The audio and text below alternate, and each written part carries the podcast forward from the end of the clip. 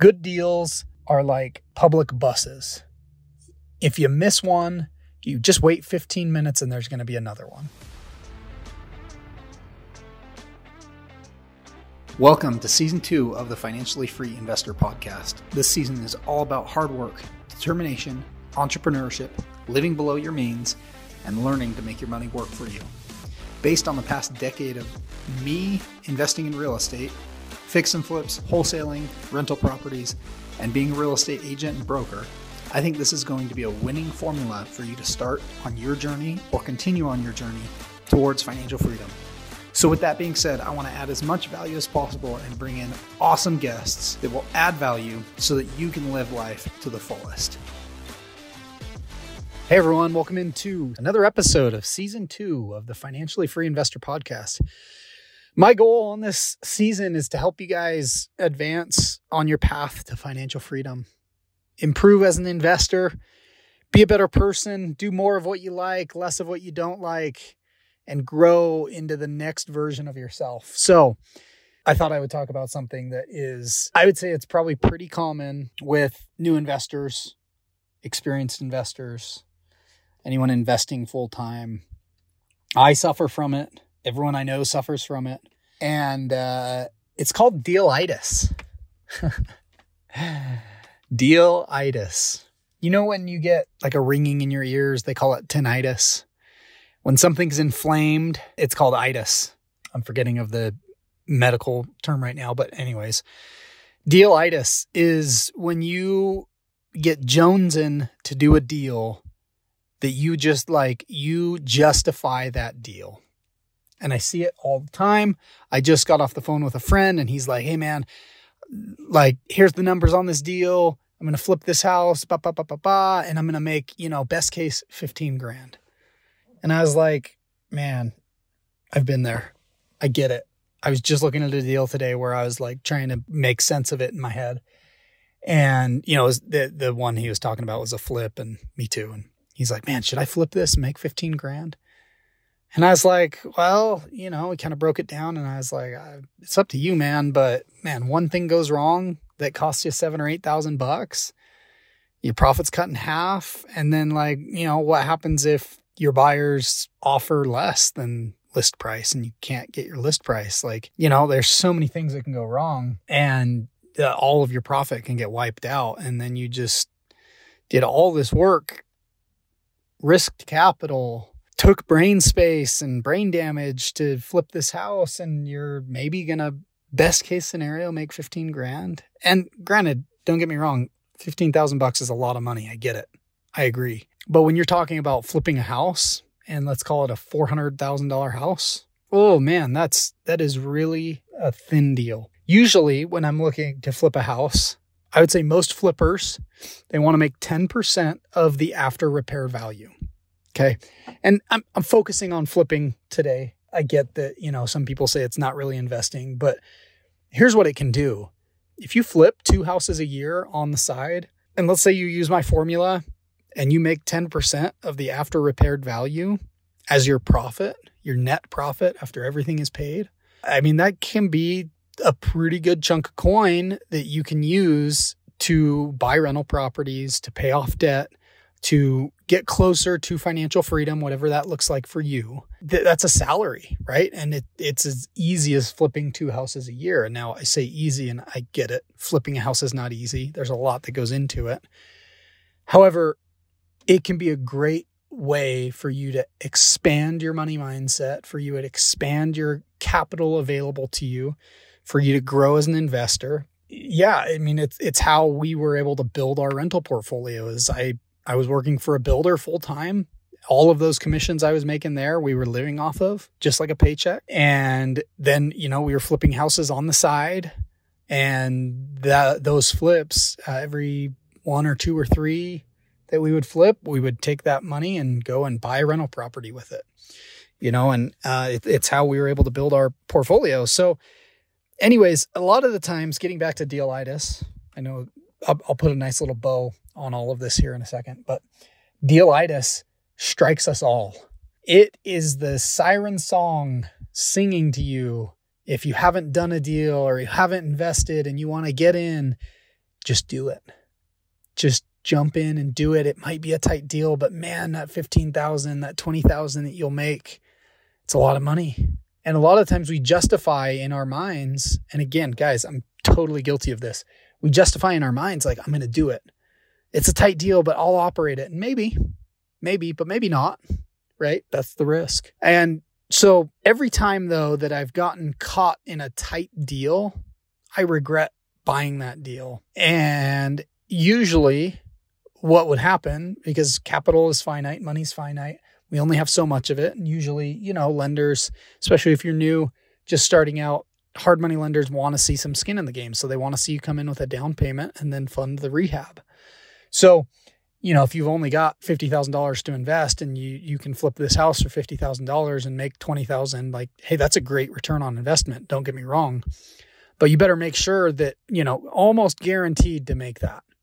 Like it is such an easy for sure this makes sense flip that you will almost undoubtedly make 20,000 because it's just too tight of a deal. And and I definitely have done some where I'm like, yeah, I'll, I'll make 20 grand on it. Usually it's in the lower price point homes. Uh, there are going to be quicker turnarounds. There's less that can go wrong. And that's when it could potentially make sense. And again, if you have full time crews going, like you got to keep them busy. So, anyways, just make sure. And if you're a realtor, by the way, and you're flipping a house and your profit, like you're including your profit in that commission, and like that's way too tight of a deal to be doing. So I always make sure I'm paying myself a commission. And in fact, now that I'm just investing full time, I don't pay myself a commission. I pay another realtor a full commission because, you know, I want to focus my time elsewhere. So just make sure you're not doing a deal just to do a deal. That's when I've seen people get in, in pinches. That's when people usually lose money is when they do a deal just to do a deal or, you know, they justify all these reasons why. So one good thing that I've done before when I feel like I'm getting dealitis is I'll I'll kick the deal over to a friend and say, "Hey, I'm considering this deal. What do you think?" Poke holes in it. Let me know. And then, you know, they're not emotional. They can look at it and go, "Well, this is how I see it." And, you know, I've been saved a couple of times. I've saved a few other people, I think a couple of times on just doing deals that are mediocre at best. And usually, here's the funny thing about flips and rentals there's always another property around the corner. Good deals are like public buses. If you miss one, you just wait 15 minutes and there's going to be another one, right? So, with that being said, hopefully you don't get trapped in dealitis. You don't get focused on on doing a deal to your detriment because a lot of the times we can justify emotionally a thousand reasons why we want to do a deal. But really, what you have to do, and I learned this from a mentor, you got to take a step back. And here's three things I would do. One is I would ask myself, what's the downside? And can you live with the downside? Because a lot of the times we just get focused on the upside and we don't think about the downside at all. And we certainly don't think of, can I live with the downside? And really, guys, that's that's where I want you to focus on. What's the upside? What's the downside? Can you live with the downside? And as you filter deals through that filter, and also knowing like what rate of return do you want for your money, because that's different for everyone. You know, we talked about on the last podcast that I released, it was a, one on one coaching call I have with some friends. And, you know, we talked about like an acceptable rate of return for them. You know, think about what you want. Me personally, I don't want to invest in a deal unless I'm going to make at least a 15% return on my investment, at least. Now, there's a lot of other stuff that goes into this, that, and the other. But at the end of the day, like 15% is my minimum.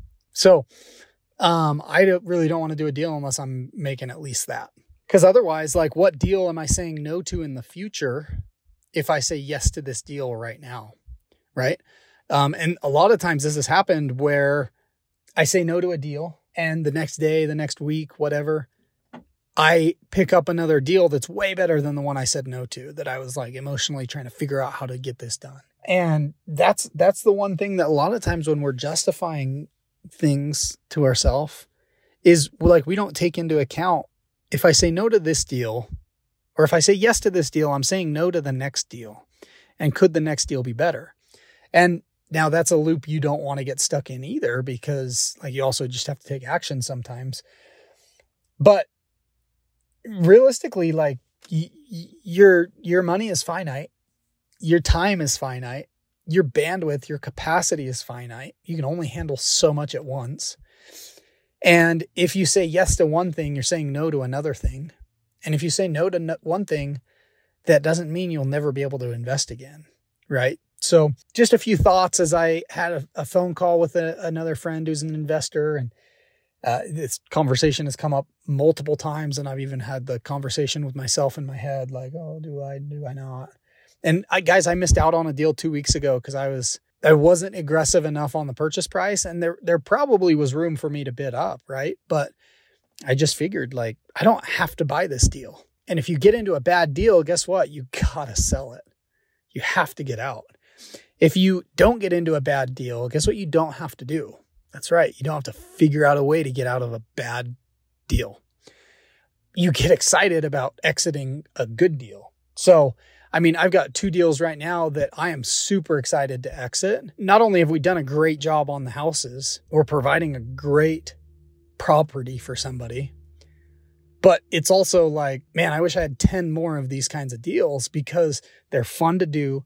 I get jazzed about it. We're making a good return on our investment and it's a win win win all the way around. And if there's anything I've learned over the past 10 years of investing in real estate is when you get in that flow and in that momentum and you're just excited to continue to keep doing deals and you figure out what works for you, guess what?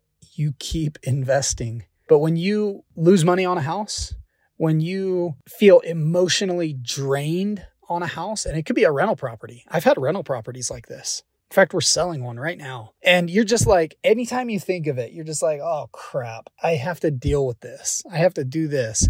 And it just drains it. Like for me, that's always a red flag for me to be like, hey, figure out what's going on and fix it. And fixing it is selling it and redeploying that capital somewhere else, redeploying your energy somewhere else. So, with that being said, hope this all makes sense short 15 minute episode, you know, driving to work, doing whatever you're doing. Uh, I just hope this helps you on your path to financial freedom. And man, go out there, figure out what kind of rate of return you want, and it will come to you. You may have to look through a hundred deals to find the one, but man, you are going to be so excited when you find that one deal and it's a home run or, you know, it's a, it's a double or a triple, speaking in baseball terms.